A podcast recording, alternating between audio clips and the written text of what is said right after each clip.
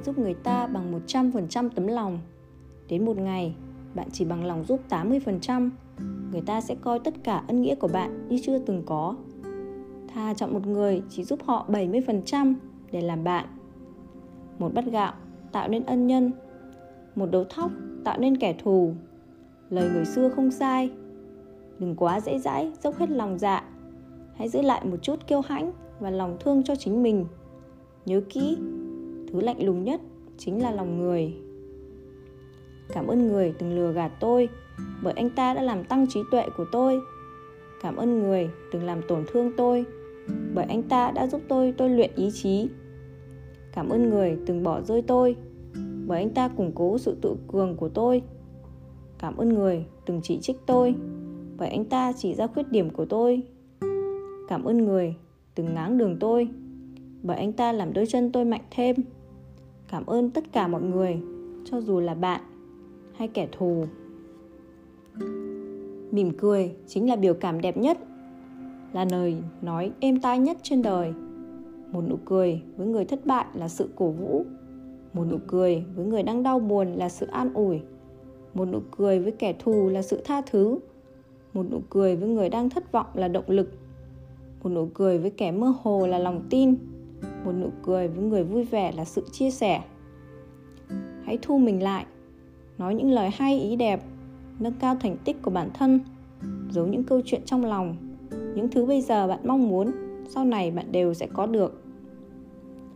Người khác nghĩ gì, làm gì, bạn chẳng cách nào thay đổi.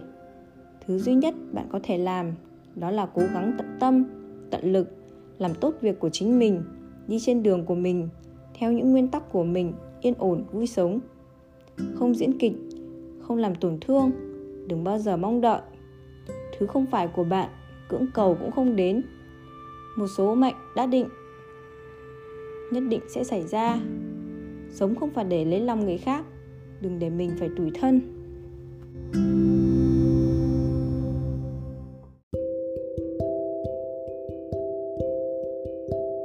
Nâng cao bản thân mới có thể gặp được người tốt hơn mức độ quan hệ là do tố chất của chính bạn quyết định.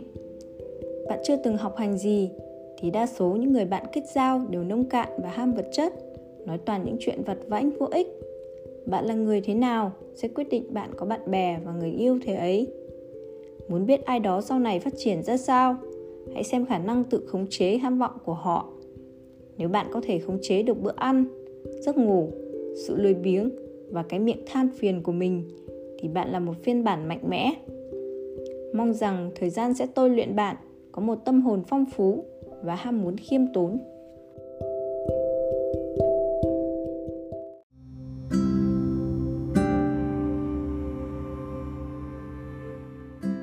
Một người càng trưởng thành, càng hiểu được có một số thứ không cần quá xem trọng. Ví dụ như sự kỳ vọng của bên ngoài đối với bạn.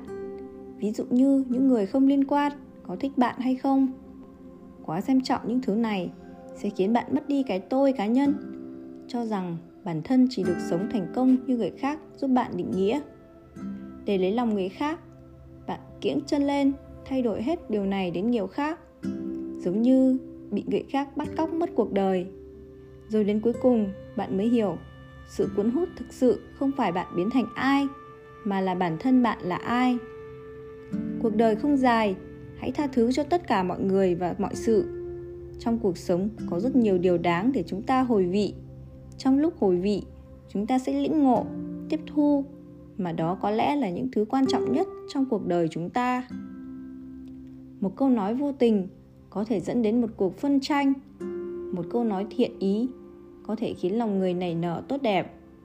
Dạy dỗ một người cần thiên ngôn vạn ngữ, hủy hoại một người chỉ cần một câu mà thôi nói năng cẩn trọng mới có thể bớt chuyện rắc rối. Nghĩ kỹ trước khi làm mới giảm chuyện đáng tiếc xảy ra.